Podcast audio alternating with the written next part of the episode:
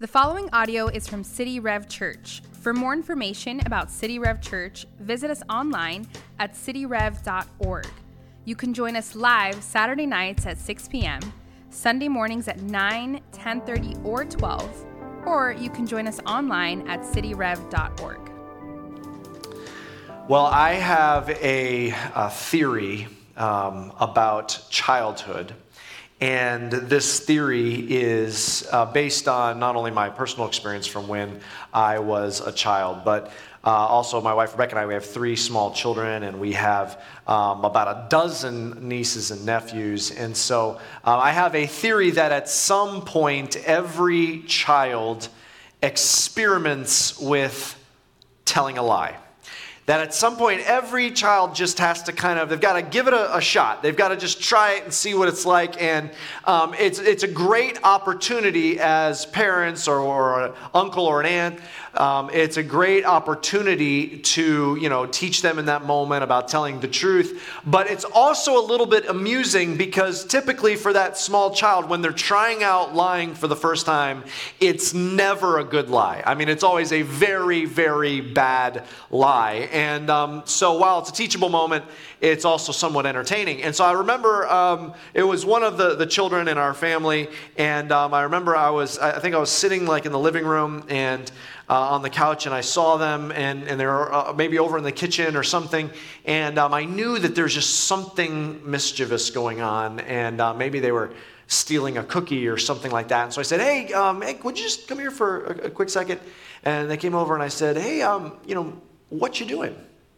And all of a sudden, like, oh, ah, yeah, I was just, I had my, my water bottle, and you know what? I was refilling my water bottle. Yeah, that's, I was refilling my water bottle. That's what I was, I was doing. Yeah, refilling it with water in it.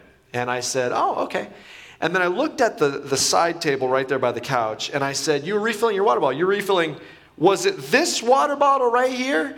And right next to me, just in broad daylight, you couldn't miss it, was their water bottle. I mean, it could not have been more perfect. And I remember they're like, just their eyes just lit up. And I'm, I'm trying to, you know, engage in a teachable moment, but I'm trying not to be very entertained because it was, it was humorous, just the look on their face. It was just this flood of emotions of, you know, oh no, I've been found out. You know, that look on their face. And there's all these emotions I could see, like now fear and then panic and then guilt, and all of these different emotions, all with having been found out in that moment. And you know, the funny thing is about all of those emotions, I think what's amusing to us as adults is those are all emotions that we are also familiar with. It's just we see it on the face of a child, and they may not have the same ability, for a small child, the same ability to hide it as well as we do. But of all of those different emotions, one of the most powerful emotions of all of those things, whether it's fear or guilt or, or whatever it may be, one of the most powerful is shame.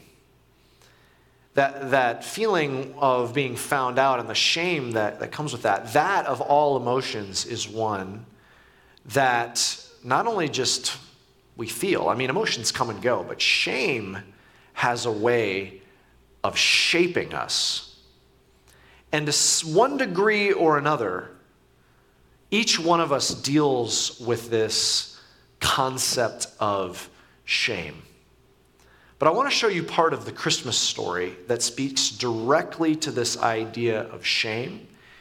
And it speaks to how we can be freed of shame in a way that nowhere else in all the world can we find freedom like that. And so I want you to open in your Bible, if you have a Bible or Bible app, I want you to open to Matthew chapter 1. We're going to start in verse 18. Matthew chapter 1. We're going to start in verse 18. And here's what we're doing in our series. We're called in a series called Dreaming of Hope. And what we're doing is we're going through parts of the, the Gospel of Matthew, is what that particular book in the Bible is called um, Matthew. We're going through various parts, and we're tracing parts of the story of Joseph. And Joseph, through the story, has several dreams. God guides Joseph through several dreams, and we're going to go through these, each of these dreams one at a time, and we're going to, we're going to discover how that brings this, unleashes this hope in our lives. So we're going to look at this first dream, And I want to pick it up in Matthew chapter 1. We're going to start in verse 18. Here's what it says Now, the birth of Jesus Christ took place in this way. When his mother Mary had been betrothed to Joseph, before they came together, she was found to be with child from the Holy Spirit. And her husband, Joseph, being a just man and unwilling to put her to shame, resolved to divorce her quietly. Now, there's a lot of different uh, concepts here describing the relationship with Mary and Joseph. What you see in here is it talks about how they were betrothed. It at one point refers to um, Joseph as Mary's husband. It talks about divorce, but it also talks about how they have not yet come together. So, what's going on with with their relationship. Where are they at in their relationship right now? And that's very important to understand the context of this story because when we think of people getting engaged and married in our culture, how it typically happens is you find someone that you're dating and you fall in love and then you get engaged. And engaged, you're not actually married, it's just kind of the promise of getting married. And so then you move through an engagement process, and then in one moment you have a wedding, and it's it's a celebration with your family and friends. So it's like this, it's like a relational celebration. It's also um, a spiritual moment. You know, many for people of faith, they have uh, their their spiritual leader. One of us is pastors, if you're part of City Rev Church, you know, one of your pastors will be a part of it, and and there's a spiritual moment, and it's also a legal moment. There's a, an actual wedding certificate, a marriage certificate license that gets signed. And so there's all these things happen in one moment. But that's not how it happens in ancient times. So in Jesus' day, in Matthew chapter 1, that time period, it would happen differently. First of all, the couple is much younger. They're probably in their teenage years and um, their parents have arranged their marriage. So their parents have found a spouse for them. And so at, then there's a point where there's an actual contract moment. It's this legal moment where they become betrothed. Their engagement process is different. The legal part happens first. So they're not living together yet. They're not, they haven't um, consummated the marriage yet. They're, not, they're still, um, the physical intimacy is not yet part of the marriage. They're still living separately, but they're legally considered, that betrothal part, they're legally considered married. They're legally husband and wife. And so, whereas in our culture, if someone wanted to break up the engagement, there's nothing legally happening. After you've been betrothed, at that point to break that off, you have to break that contract, even though the wedding ceremony hasn't happened you'd have to break that off and it would actually be a divorce. In that betrothal place, that is where this story takes place. Mary and Joseph are already, uh, they've been promised to each other. They've now um, legally made it official. They're betrothed, but they're not living together yet. They've not yet come together. That will happen after the wedding ceremony. That's where they're at. But here's what happens Joseph finds out that Mary is pregnant. And he knows that Mary is not pregnant by him, it's not his child. And so it says that he decides to divorce her, to break off the betrothal, to divorce her quietly. Now, here's the reality of this situation. If his betrothed wife is found to be pregnant, that brings shame on both Mary and Joseph and their families. And the assumption is going to be that the child is Joseph's. And so Joseph has got a couple options. Obviously, he's dealing with the emotional side that she's cheated on him, she's betrayed him, he's brokenhearted and disappointed. So the relationship, you know, he's probably not he's not been in a long relationship with this woman. It was arranged, so he's probably that relationship in his mind is probably broken.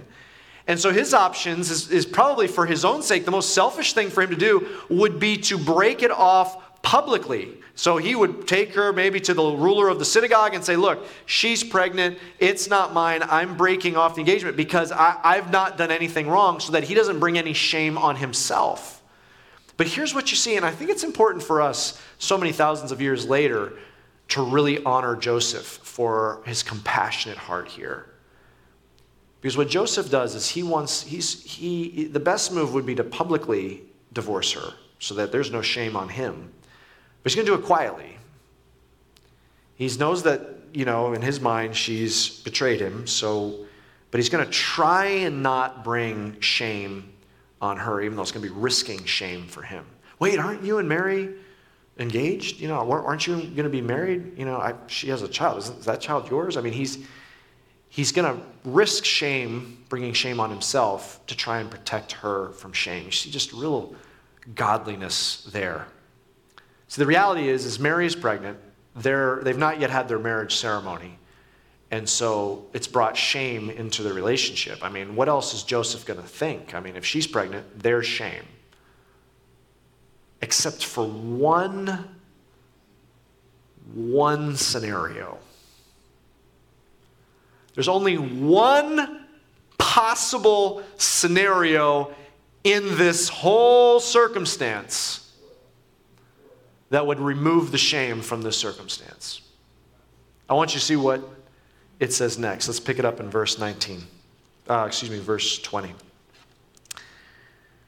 But as he considered these things, behold, an angel of the Lord appeared to him in a dream, saying, Joseph, son of David, do not fear to take Mary as your wife for that which is conceived in her is from the Holy Spirit. She will bear a son, and you shall call his name Jesus, for he will save his people from their sins.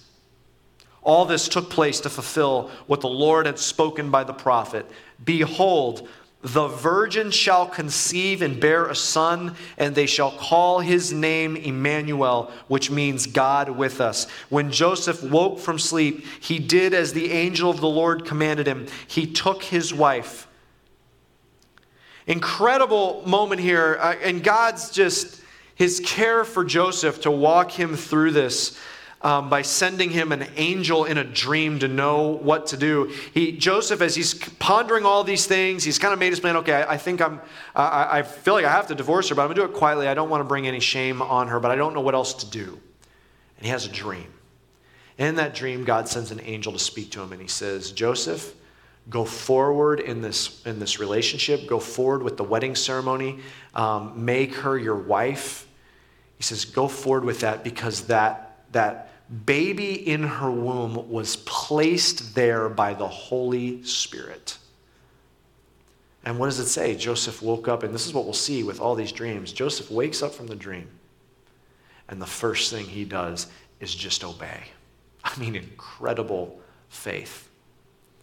And maybe you're hearing this and you're thinking, look, okay, I, I hear this, and I, I, I, I respect Jesus, or maybe even say I love Jesus. You might even say, like, I follow Jesus, but when I hear about these kinds of things, it just sounds like it's legendary. I mean, it just sounds like it's mythical. I mean, here's Mary, a virgin birth. I mean, and maybe even say, like, I kind of feel bad saying it, but it's just really hard for me to believe. I mean, you're saying that Mary, that God placed inside this woman uh, a light, just placed life in there. Like the whole virgin birth thing, it just seems so just so far fetched. It's really, really hard to believe. But I want you to see what this says very carefully here. I want you to see what it says because the Bible does not take the stance of, wait, you don't believe that? That's crazy. You don't believe that a virgin birth happened? Well, come on. Of course it could happen. That's not the stance that the Bible takes. The Bible is tracking with how crazy this is, and it reminds us that this was prophesied that this would happen, and it quotes Isaiah. Now, just as a reminder, Isaiah is written in the Old Testament and was written 700 years before Jesus was born. That's not just like the math that theologians use. That is historical facts. I mean, there's an actual scroll of Isaiah. You could go see it. I've seen it. It's in a museum in Jerusalem. It's a scroll that they found uh, of Isaiah, and that particular scroll dates well over a hundred years before the time of Jesus. I mean, the fact that it was foretold that the Messiah would be born of a virgin woman is prophesied hundreds and hundreds of years before Jesus was born. So the stance the scripture is taking is this is so crazy, humanity, we're going to give you a long on ramp to prepare for the fact that God is going to do something crazy. So crazy that this is going to happen one time in all of the humans that have ever been born. It's going to happen one time. They estimate that there has been over 100 billion humans that have walked on this planet throughout history. And out of all those 100 billion, God is going to do something absolutely astonishing and crazy one time. Why? Because He wants to mark this particular human out of all the 100 billion humans, saying, pay special attention to this one, this miraculous birth. You say it's still hard to believe. It might be hard to believe, but if you believe there's a God, then it's on the table logically because God can do what He wants. He can break into the natural world that He created and do something supernatural. And what God has done is saying, I am marking this particular human out of all the, the tens of billions of humans that have existed. Pay special attention to this. See, there is one possible scenario, one in 100 billion that takes the shame out of the situation that Mary and Joseph see here in their experience. One possible situation, and that's that the baby in Mary's womb is the Messiah. Jesus is what takes the shame out of the situation. That it's actually true. Mary has done nothing wrong. God placed that life in her womb and planted it right there in her womb miraculously. I want you to think about Mary and Joseph's journey. Um, you know, th- this was almost certainly, I mean, they you know, went down to Bethlehem, and, but they ended up back in Nazareth. I mean, it's a small town. People talk in small towns you know, this probably hung over their lives, probably the remainder of their life. But think about what eventually happened. That child that was uh, assumed to be outside of their marriage and bringing shame into their life, that child grew up to be Jesus, who, what this says is, he came to take away sins. So he would eventually die on a cross paying for our sins. And when he rose again from the dead, it proves that he was not just from God, it was God in the flesh. And so all of their lives, they had the shame hanging over them until Jesus died and rose again. And think of what, how things shifted once Jesus rose again. Ever since then, after all the shame they must have endured through their lives, since that moment of Jesus rising again, and followers from all over the world began following Jesus throughout the centuries, there are few people in this world that are more honored in history than Mary and Joseph. In fact, there's a good chance some of you put an inflatable version of them on your lawn this past week.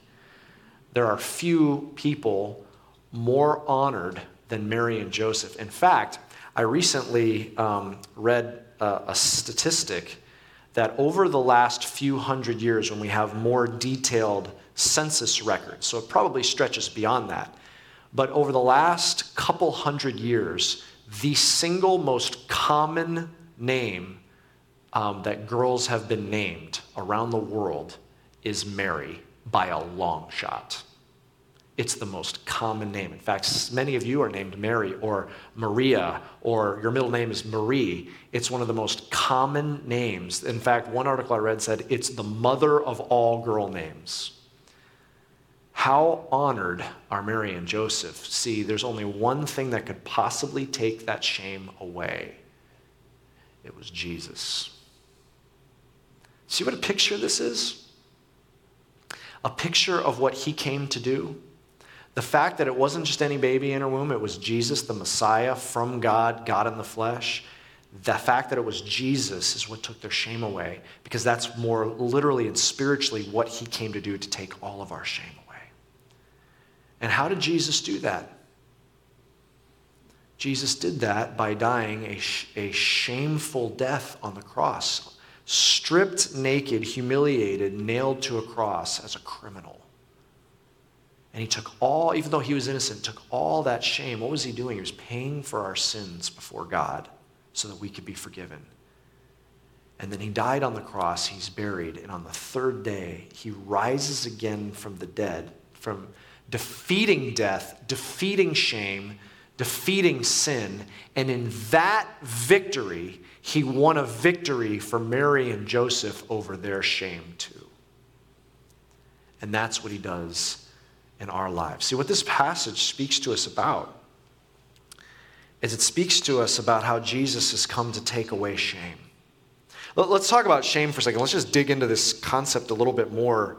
How does shame work? Shame is, um, is interesting because it's different than guilt. Guilt is a feeling I have about uh, as a result of a failure in my life. I fail in some capacity, or we fail in some capacity, and we have a remorseful feeling. That's guilt. Shame is different. Shame is there's a failure in my life, and that begins to shape my identity. Shame is not just an emotion, shame is where it becomes part of who I am. So it's interesting. There's a. Um, there's a difference if you listen to some of you grammar nerds, if you listen to how various words play out, there's a very big difference between action verbs and being verbs. So, for example, if someone says, I play golf, that is very different than if they say, I am a golfer. Am is a being verb. I play golf. Play is an action, an action verb. I am a golfer. That is a completely different thing. I like to play golf. I am not a golfer. If you are a golfer, that means you're a really good, really good golfer. If that's now part of your, if you're using a being verb, I am a golfer, that means golf is part of your identity.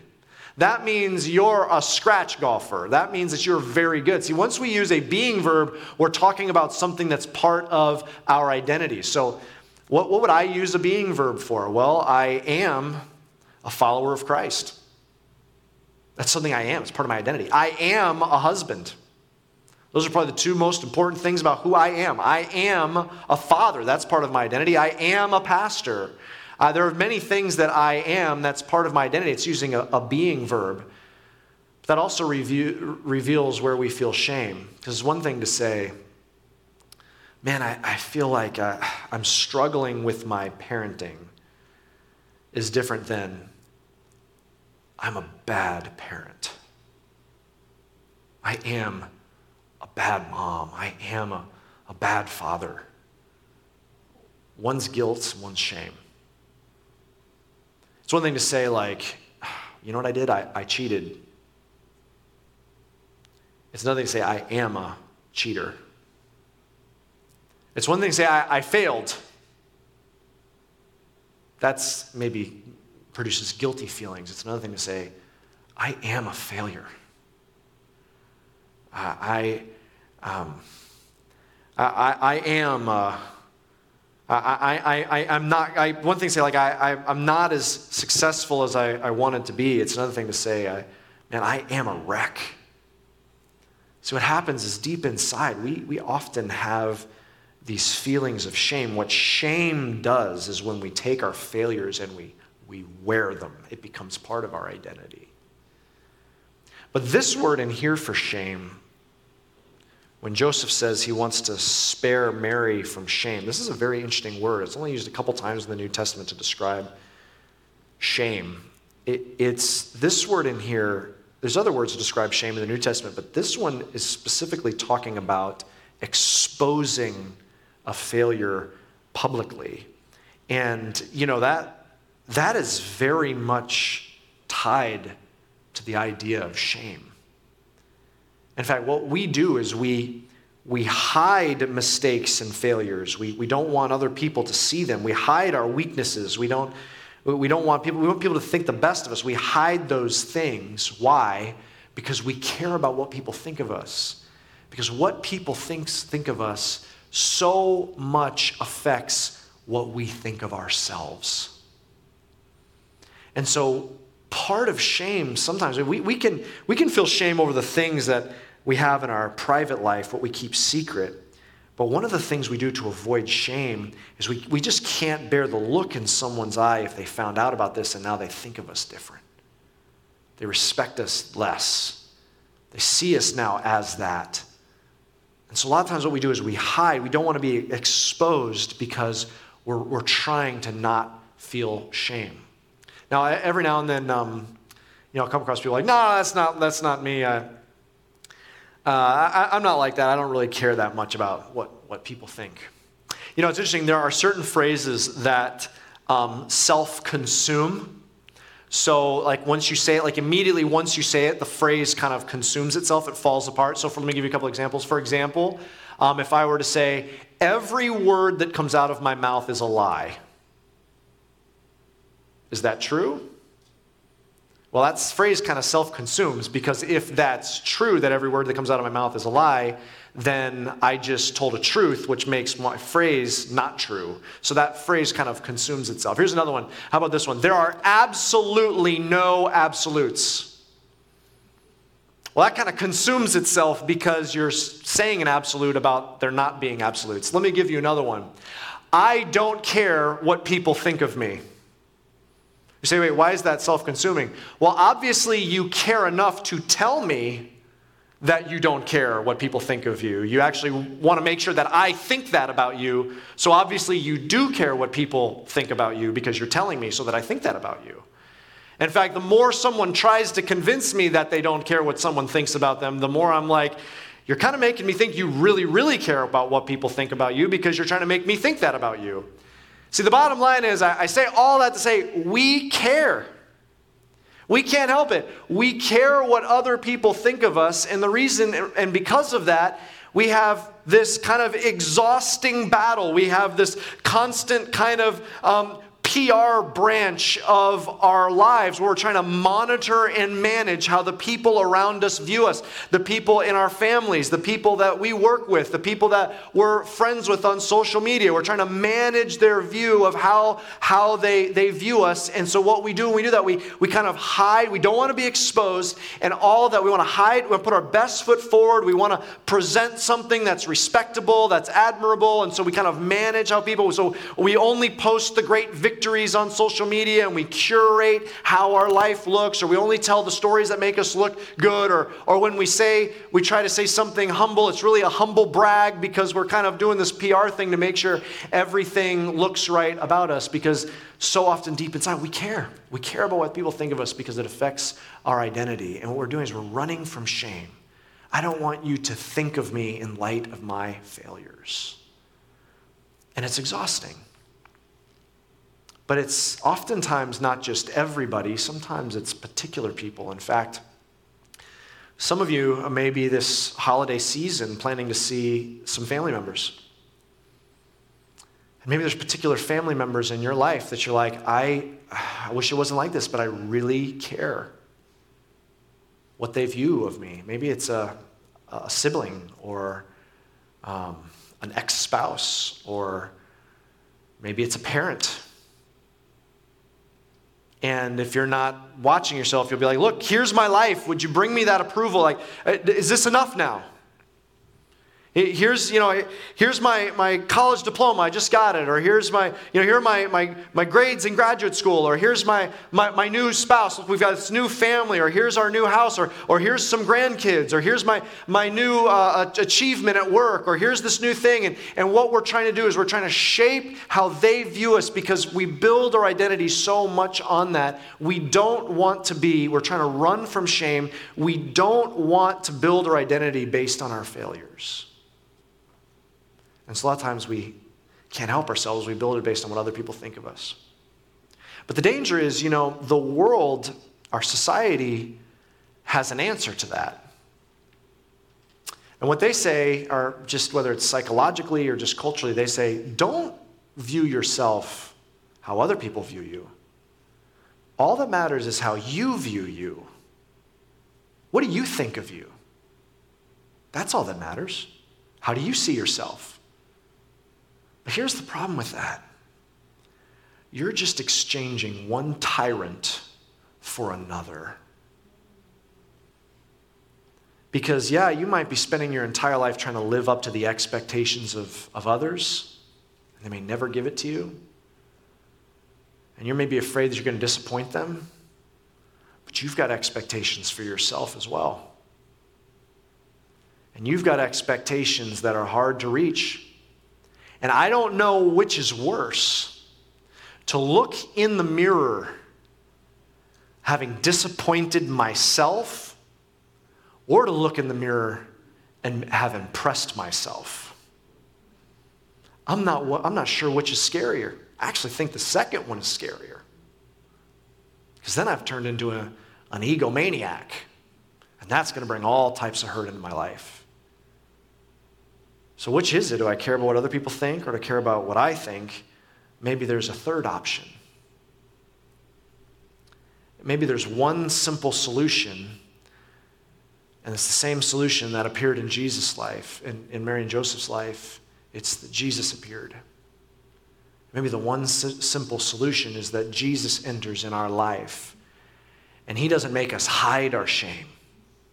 He doesn't, as we're trying to build our identity on what other people say. He doesn't make us hide our shame, but he also doesn't make us try and look in the mirror and conquer our shame or reinterpret our shame. No, he does something completely different. Jesus enters in and he removes all shame. How does he do that? Well, it starts with this. Um, what this passage says is that Jesus is Emmanuel, which is God with us. And so, what that means is that Jesus is God in the flesh. So, it starts with this Jesus knows you more than you think. Let that sink in for a second. Jesus knows you more than you think he does. He knows you more than you think. He made you, He wired you together. He knows your personality, He knows your DNA. He has, before a single page of your story, it says in Psalms 139, before a page of your story is written, he knew every single chapter of your life. He knows every event of your life, he knows everything that's happened to you.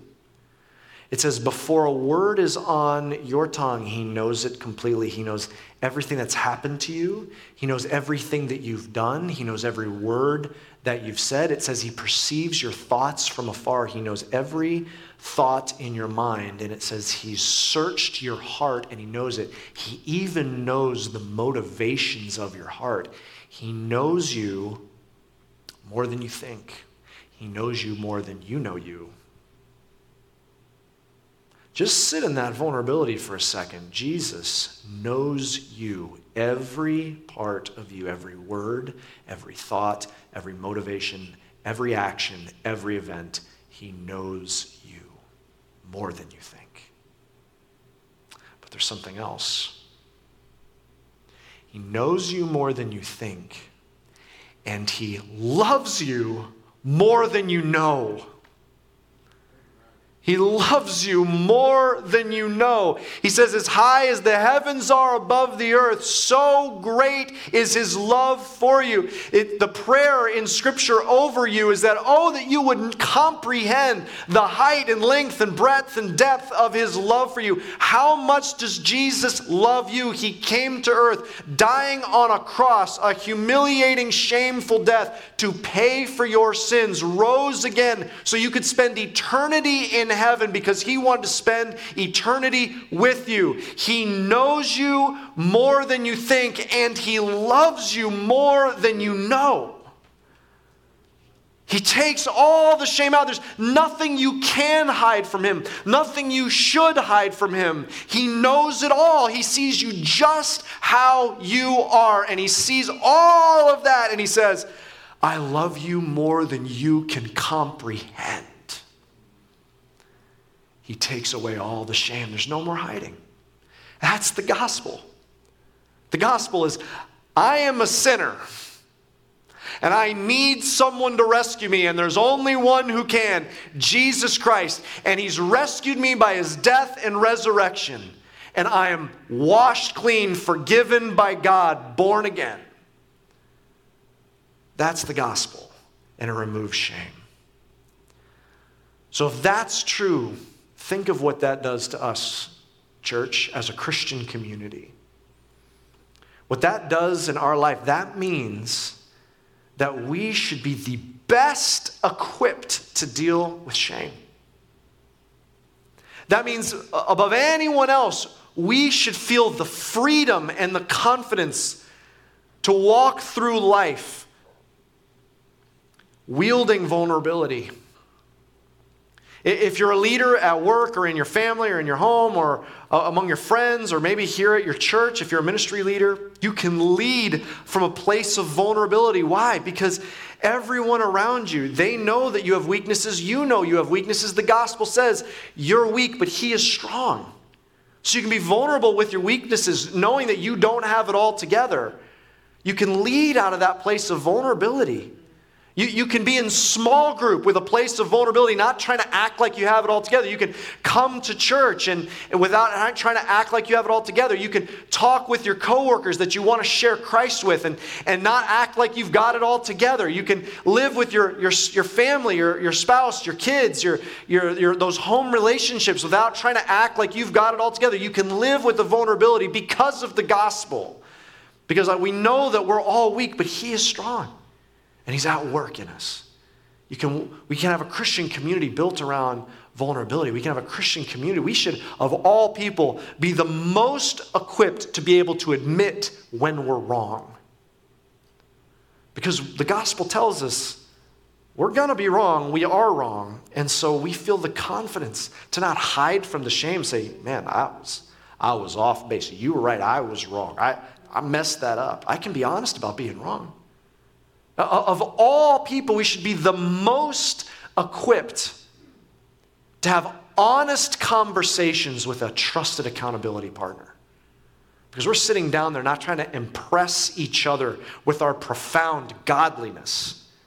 We sit down saying, hey, man, I am a sinner, but I've been saved by grace, and the Holy Spirit is at work in me. I'm not perfect, but He's making me better little by little. And thank you for being on this journey and being patient with me and having grace with me, even though uh, I, I mess up along the way. We can have honesty. That's what happens when Jesus removes shame. But maybe you say, look, man, I, I hear that, but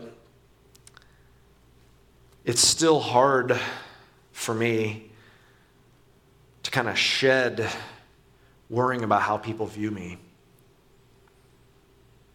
And I wonder if that's almost impossible because you're wired actually to build your identity on what someone else thinks of you. Like, I wonder if that's actually how we're wired. That's why it's almost impossible to turn that off. And I wonder if the problem is not, hey, I'm, it's not this. I will no longer build my identity on what someone else thinks of me. I wonder if that's not the solution. I wonder if the solution is simply, I'm building it on the basis of the wrong people and their view of me. I wonder if we're supposed to build it on what someone else views me, views of me, but I'm supposed to build it on what God views of me. Because can I tell you what Jesus has said about you? This is who you are. This is it's not what he says that you should do. This is what he says about who you are. He, you've been found out. He knows you more than you could possibly think. But he loves you more than you could possibly know. And here's what he says about you he says that anyone who is in Jesus Christ is a brand new creation. The creator, you know, the one who invented all the universe, is saying, I've recreated you. Jesus says, if those who come to me, they're going to be born again. They've got a, a, brand new start. They're walking in newness of life. Their sins have been removed as far as the east is from the west, washed clean. They're remembered no more. Brand new. You are something new. He's created that out of you. Born again. That's what he says that you are. He's not only said that, he said that you've then been adopted into his family.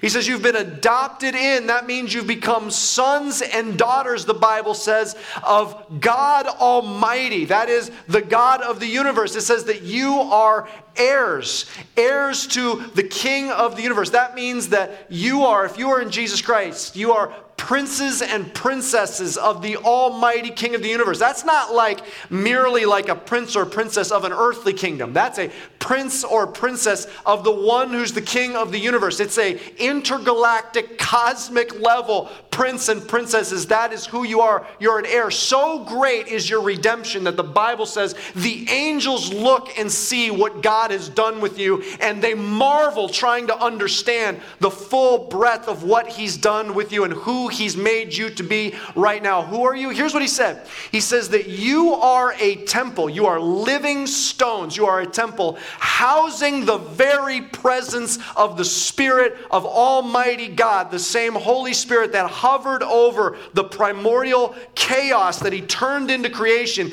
That Spirit is housed in you, Christian. That is who you are. That is your identity. Live in light of that unfathomable reality. There is nothing left for you to attain that can possibly compare to who Jesus has made you to be by the power of his death on the cross. Do you know what he's done?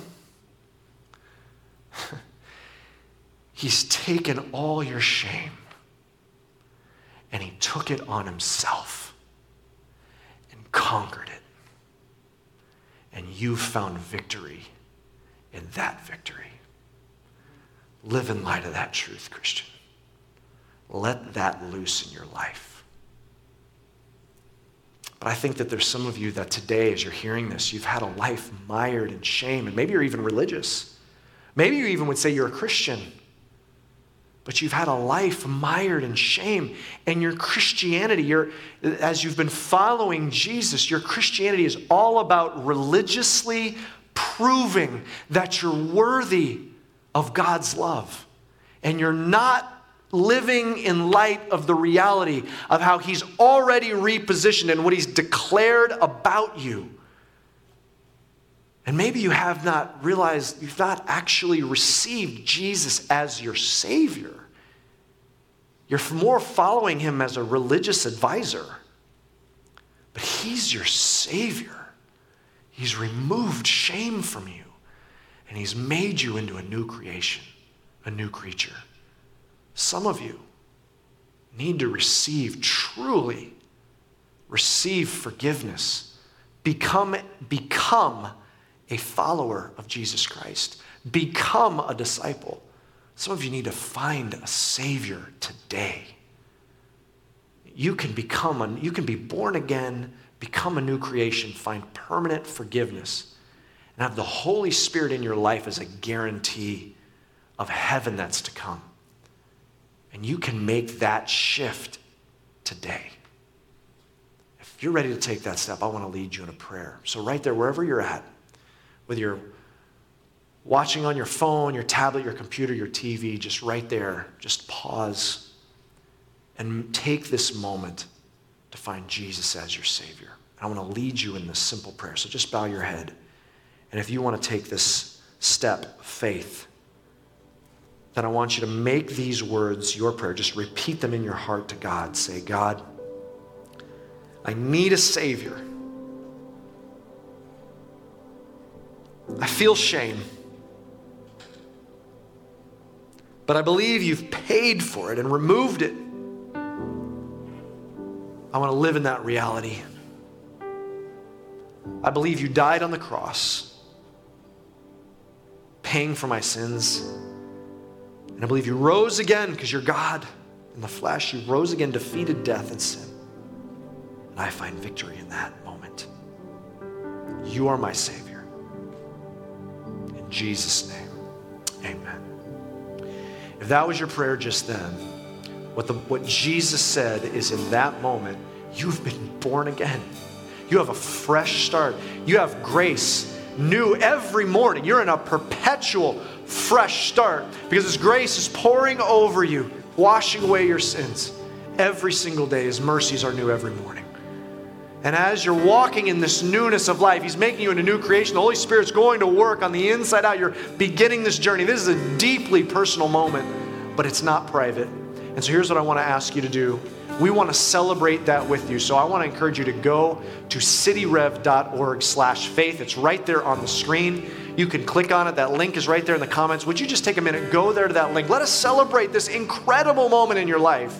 And there's a couple questions when you click on that that it's going to ask you for just a little bit of your information only because we want to send you a Bible so you can get to know your Savior. We would love to send that Bible to you. And so take a moment and click on that link. We're going to continue in a time of worship. And here's the song we're going to start with. We're going to sing a song in light of the fact that He has done everything for us to save us, everything we needed for salvation, Jesus Christ has accomplished. And in light of the fact He's provided everything for our salvation, will He not provide everything else we need in our lives? We're going to start by celebrating He's provided all that we need. Let's continue in worship together. Thanks for listening. For more resources and to check out other teaching series, please visit our website at cityrev.org. If you would like to speak to somebody about beginning a relationship with Jesus or ask any questions you have about this teaching, you can email us at podcast at cityrev.org.